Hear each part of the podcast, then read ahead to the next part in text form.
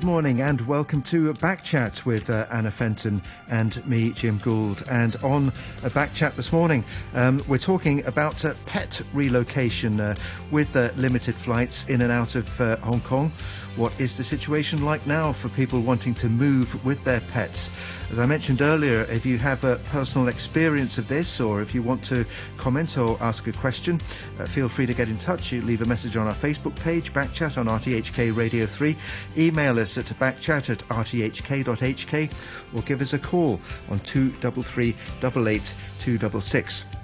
And we have uh, two guests uh, with us now. Uh, Dr. Gerry Pahl, a veterinarian uh, from uh, Pet Pet Export Vet. Uh, now, that is a company which provides relocation services, Pet Export Vet. And he's also on the executive board of the International Pet and Animal Transportation Association.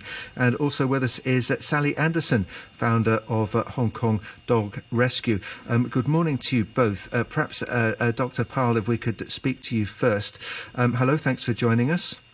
Yes, hello, good morning, Jim. So Thanks for inviting me on the show. You're welcome. So, um, have you seen uh, a big increase uh, in recent months uh, for the services that you provide? Jim, the, the increase in services has been going on for quite uh, some time now.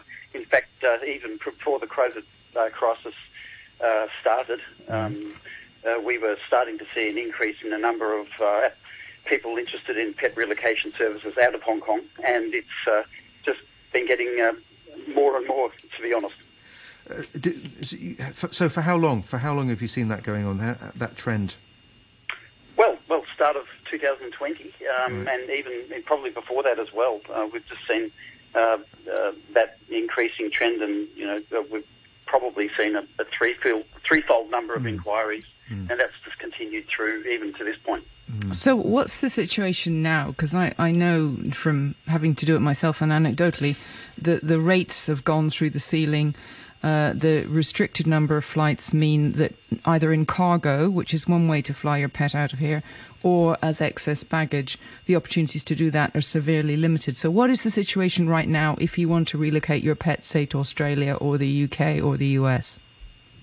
Well, it's uh, it's uh, interesting you said the UK and Australia. They're, they're both uh, the, the two number one destinations for my company uh, with inquiries.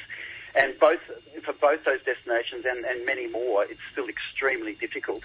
The, the airlines have been hurting for a long time now, and uh, you know they have uh, been suffering um, with reduced routings and government restrictions and so, still at this point for Hong Kong, we're finding very, very limited opportunities to get animals onto flights. So, the situation is we've got a backlog of quite a number of animals to, to various destinations. So, what, what's the, the wait list now? If you want to fly to the UK and you're trying to book a ticket, how far ahead would you have to plan to get yourself and your pet on the same flight? Well, very hard to say because, for example, uh, British Airways um, are not accepting any pets at all at the moment, and they've not given an indication yet as to when they're going to start accepting pets again. Well, they're not flying, are they? they're, they're, they're not flying to UK at the moment. Yeah, that's right. So we're not anything there, and Cathay have got very limited uh, options. So you, would be looking, you know, probably two to three months at least to um, get something. But it's it's hard to crystal ball this because you know there's there's no sort of hard um, uh, facts from the airlines as to when they're going to restart and what's going on. So it's a bit of a holding pattern, to be honest. Now, which which airlines will allow you to take a small pet in a carry box under your seat? I know there's a maximum of eight kilos, including the box. Which airlines will allow that? Uh, there's quite a few of the European airlines that will uh, accept in cabin travel. They call it in cabin, and uh, yes, they do need to be smaller animals. Um, so a lot of the European airlines are still accepting them. I mean, it's it's. I say to my clients that you know, with a long journey or a ten or eleven hour journey in cabin, it's quite a, a, difficult thing to obviously manage your pet in those things. So I, I don't recommend it. To be honest, I prefer that they would go into the cargo hold, which is, you know, cabin, uh, which is obviously got climate control and gives them more ability to move around. But I do understand people are wanting to get out any way they can, and I certainly have clients who have gone in cabin. Um, but uh, and uh, but yeah, so a lot of the European airlines are still accepting in cabin. All right. So, so Sally Anderson, you, you founded Hong Kong Dog Rescue, and I know that you've been dealing with, from reading your blog every day, a lot of people who are, shall we put it politely, um, surrendering their animals rather than take them with them. How bad is that problem? Uh, well, obviously, we've always uh, got people surrendering their pets for whatever reason, um, but it has increased tremendously since the, this problem started with with uh, getting dogs on flights. Um, some, you know, I think are genuine. Um, people have really, really tried and failed, and and other people are, are really taking advantage of the situation and, and just using it as an excuse. But definitely, um, there's been an increase. And do you see people are leaving their dogs in a kind of foster situation and going ahead, hoping to fly their pet later, or are they Well, just that- abandoning yeah. them? That that's one thing, but then again, um, at many times we've seen dogs that have been fostered uh, with promises of, you know, we, we'll bring them over when we're settled and all the rest of it, or when we can get a flight, and then the foster being left literally holding the baby, you know, and then it's uh, having to surrender to. Uh, HKDR or any other organisation that will take them, but the the number of um, animal rescue groups that can take the dogs uh, it's, it's just it's becoming very very hard for everybody So, what's your message to people who think, oh, well, I can always give my dog to Hong Kong Dog Rescue or LAP or one of the animal rescues if I can't take it with me? What's your message for them? Well obviously we want to i mean people who adopt well, I, I should go back to the beginning. You know, it, it's if you get a dog, you have to understand or or accept that it's a family member. So just as you wouldn't say, well, it's a bit difficult and expensive to fly our children with us, you, you've got to consider the dogs uh, as part of your family and do everything that you can. You know, I do appreciate that there are situations, especially now, when it, it really is impossible, especially going to countries like Australia where it's difficult to get dogs in at the best of times. But um, the, a dog is a commitment, really, as part of your family. Right. And, and what do pets suffer through being abandoned like this? Well, they, they, you know, animals bond with their human family in the same way that they would bond with as part of uh, a pack, you know, in nature. So obviously losing that their family is um, extremely difficult. Some dogs, you know, depending on their character um, and how confident they are, some dogs adapt fairly quickly. Other dogs really take a long time to um, get over it. It's, it's like a grief or, or that you would have with a human. You know, it, it's they, they're losing something that really means a lot to them. So it can be uh, quite devastating for some dogs. Uh, Gerry Pahl, I know you can only be with us uh, till nine fifteen. Um, what, what, what advice would you give to people who are loo- looking to uh, leave for a long time or to relocate and want to take their uh, pet, pet with them?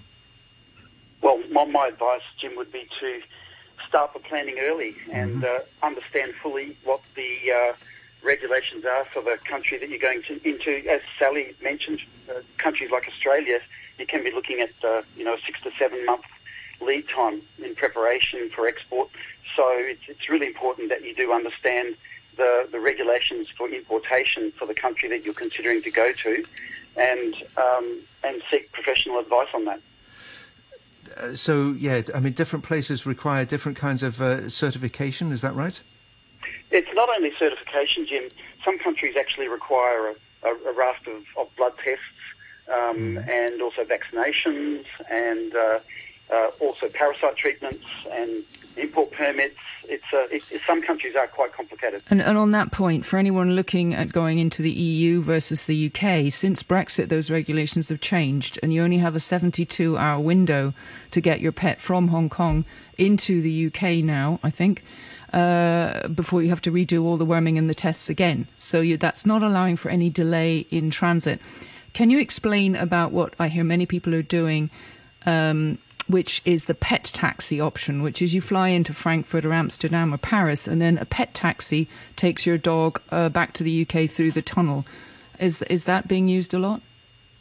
Yes, Anna, that's true. In fact, the um, treatment uh, timing for dogs going into the UK is actually 120 hours or five days, so that's actually not changed. But still, you've got to consider that when you're planning your export. And we, we've uh, sent quite a few of our clients to the UK through, uh, in particular, uh, Frankfurt um, with Lufthansa and also KLM through Amsterdam, and then a pet taxi service to take them on through the tunnel into their destination.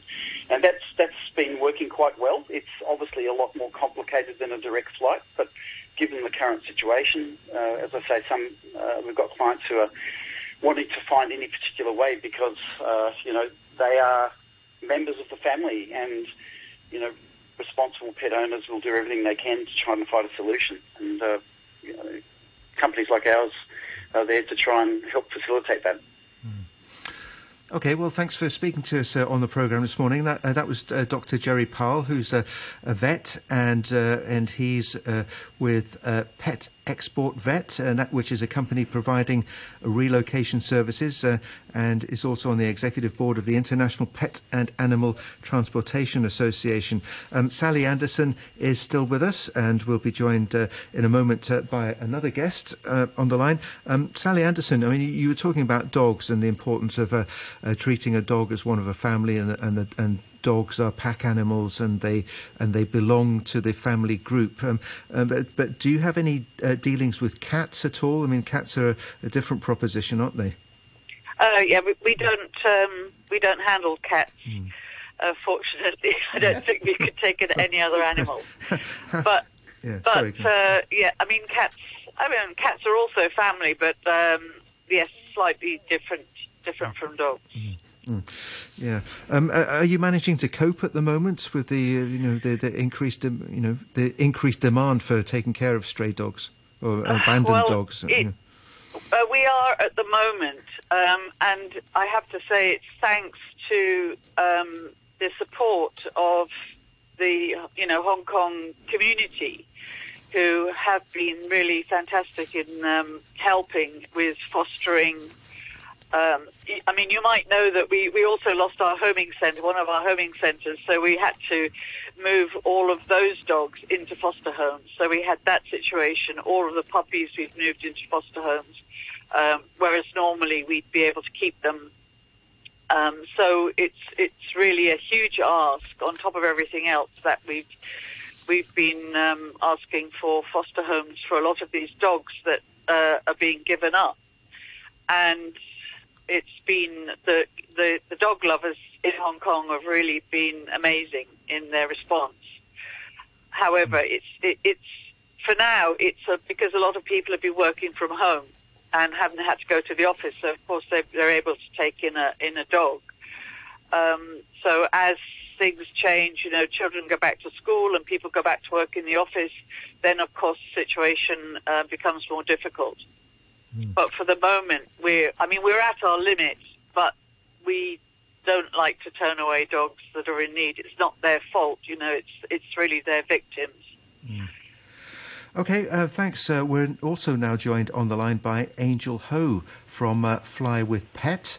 Um, and that uh, is a company which offers uh, private jet services where people can actually fly on a private jet uh, with their pet if going overseas. good morning to you.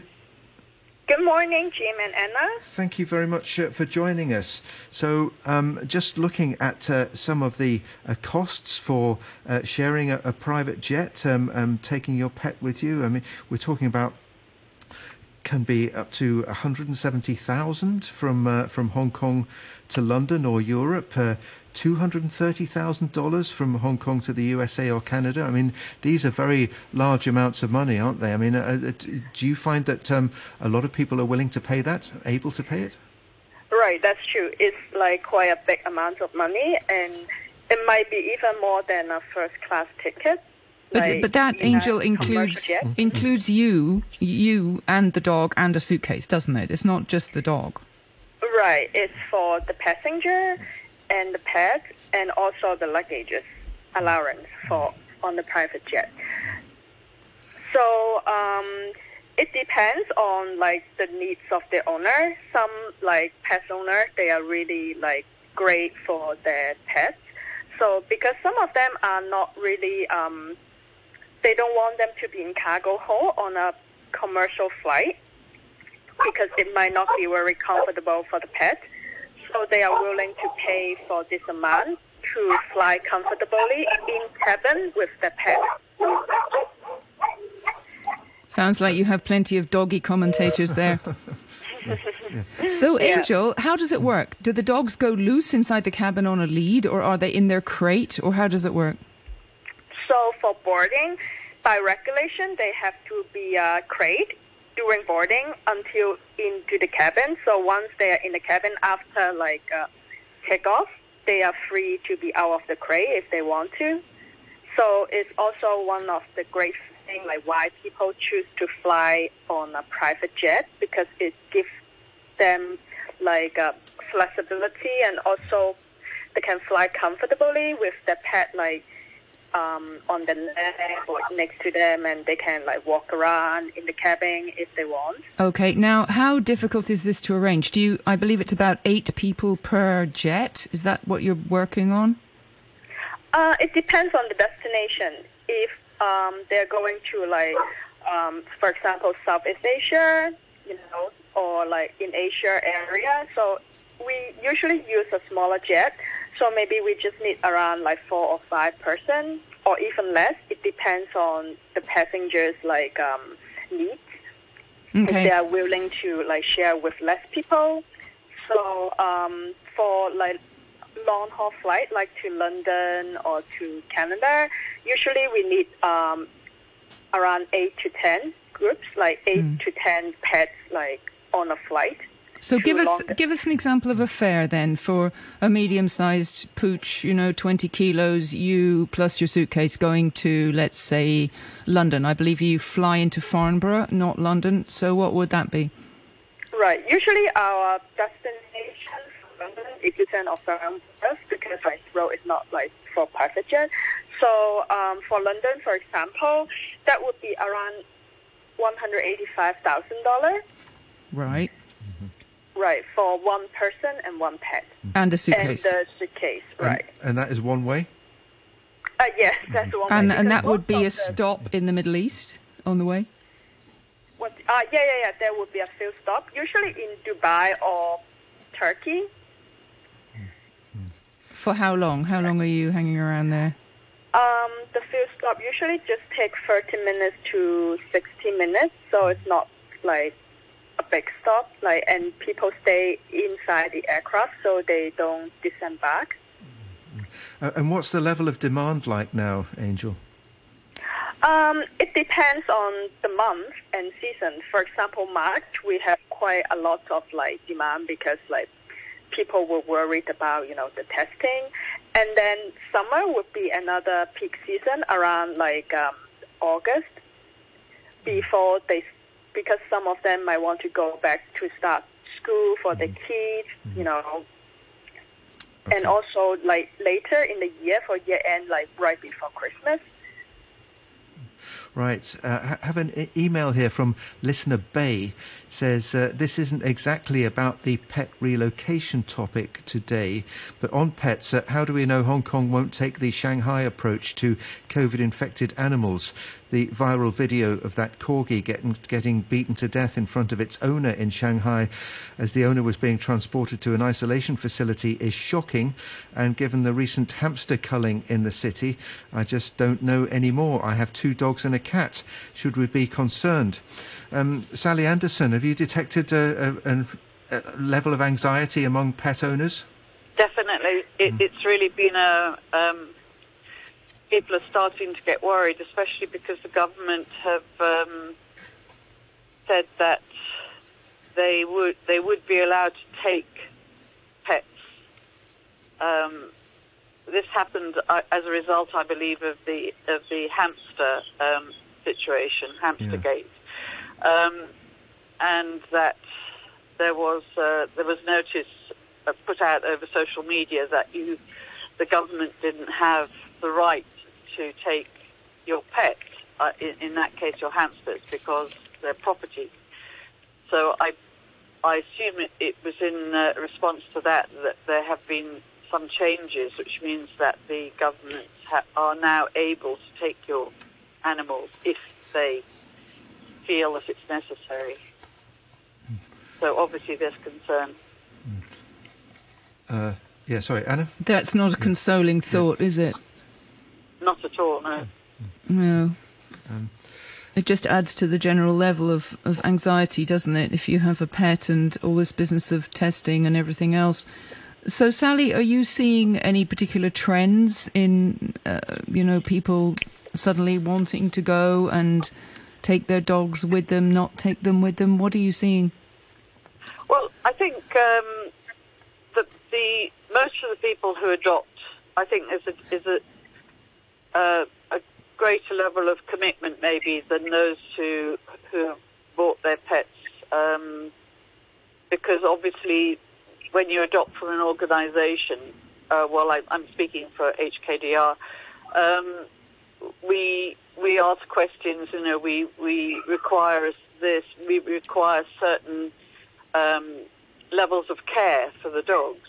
So people have to think much more carefully about adoption rather than just walking into a pet shop or a breeder and buying, you know, handing over the money and getting the dog. So I think for us, we're not seeing um, the, you know, our dogs coming back so much as as um, as other dogs that are perhaps, you know, there's sort of a less less of a commitment uh, those animals. C- can you just explain to people what happens if they surrender, in inverted commas, their dog to the government, to AFCD? Because I think a lot of people have a sort of naive idea that that it will be, you know, taken care of. Can you just explain what the procedure is if you surrender your dog to the government?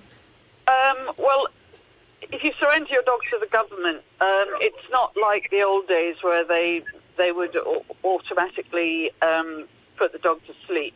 That th- those are, those days have gone, fortunately. But and every dog will be assessed for its suitability for rehoming, and then if it passes that assessment, um, it's uh, then it will be the dog will be offered to the um, the organisations that that are partner with um, AFCD, the government, um, and to see if they'll take them. Um, uh, unfortunately, because of the situation, a, lot of the older dogs and uh, you know are not not many organisations will take older mixed breeds, mongrels. So. Um, you've got a lot of lot, think- lot of dog accompaniment in the background there. Sorry. you've got a, a, a, a lot of dog accompaniment uh, in the background there. So, is, is that is that you, Sally, or is that? Yes, uh, it is, yes. Okay, right.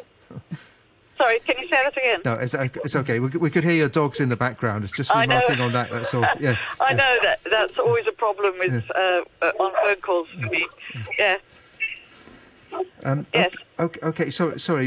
Um, I interrupted you. Um, did, did you finish what you were going to say?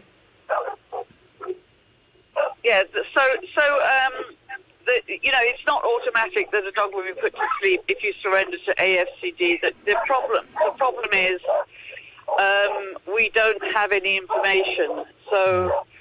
For example, a female dog, we don't know if it's been desexed or not, so it will be desexed again or opened up, you know, to find that it's already been desexed. We we don't know if it's had any of the treatments. It costs us a lot of money to have to do all the checks, um, and it's it's um, if we get the dog direct uh, surrendered directly, at least we can ask the relevant questions. You know, in the same with adoption, we ask questions. If a dog's surrendered, we're able to ask questions about health, behaviour, and all of those other things, which are very helpful. Um, Angel Ho. So, your clients uh, are they mostly taking dogs and cats with them when they go overseas, or are there any other sort of exotic type of pets that they want to move? We also have like people want to move the rabbits to there. Is that allowed? Yeah, yeah, yeah. It depends on, of course, it depends on the destination country, but it's possible. But mostly we have, uh, of course, dogs and cats would be the uh, most, like, um, And what's the maximum number of dogs or cats people can take with them to most countries? uh, it depends on the destination. For example, UK uh, would be five. Five for But- where? For UK? Uh, for UK, Right. yes. But uh, for private jet, with the current regulation, we can only have 10 pets per flight. Right. So that would be the maximum number on each private jet flight at the moment. Okay, well, thank you very much for, for joining us uh, on Backchat this morning. That was uh, Angel Ho from Fly with Pet, which uh, offers uh, private jet services uh, to people wanting to take their pets uh, overseas. Um, thanks very much to Sally Anderson, who we heard just now, the founder of Hong Kong Dog Rescue, and earlier on, Dr. Gerry Pahl, who's a vet and he's from Pet Export Vet, a company providing relocation services, uh, and also on the executive board of the International Pet and Animal Transportation Association. Um, email here from uh, Paul Zimmerman, um, uh, who, as you will know, is a regular uh, Backchat co-host. I think we might be uh, hearing from Paul tomorrow as well. Uh, he says uh, it's not just difficult to travel with pets. Uh, the summer of 2022 will be very difficult to travel for people from Hong Kong. There are no flights. The cost of the few seats available is very expensive, unaffordable for families. This will turn out to be the third summer Hong Kongers will be unable to enjoy their holidays or meet with overseas family and friends. Under current uh, COVID rules, it is impossible for airlines to put up more flights to and from Hong Kong. And an email here, which we had uh, yesterday, in fact, uh, uh, from uh, Richard when we were talking about uh, schools going back and. Uh, some students being barred from activities other than academic activities if they weren't vaccinated. It says Richard says, no sport, just study, crazy. Um, my kids are schooling at boarding school in Australia and are whitewater rafting this week without a mask. So there we are. Thanks very much to everybody who wrote in. Thanks to our listeners. Thanks to you, Anna. You're welcome. And a quick look at the weather before the news summary and morning brew. Mainly cloudy with a few showers. Visibility relatively low in some areas. Hot with sunny intervals during the day. Top temperature around 29 degrees. Light winds. The outlook mainly fine and hot during the day tomorrow and on Friday.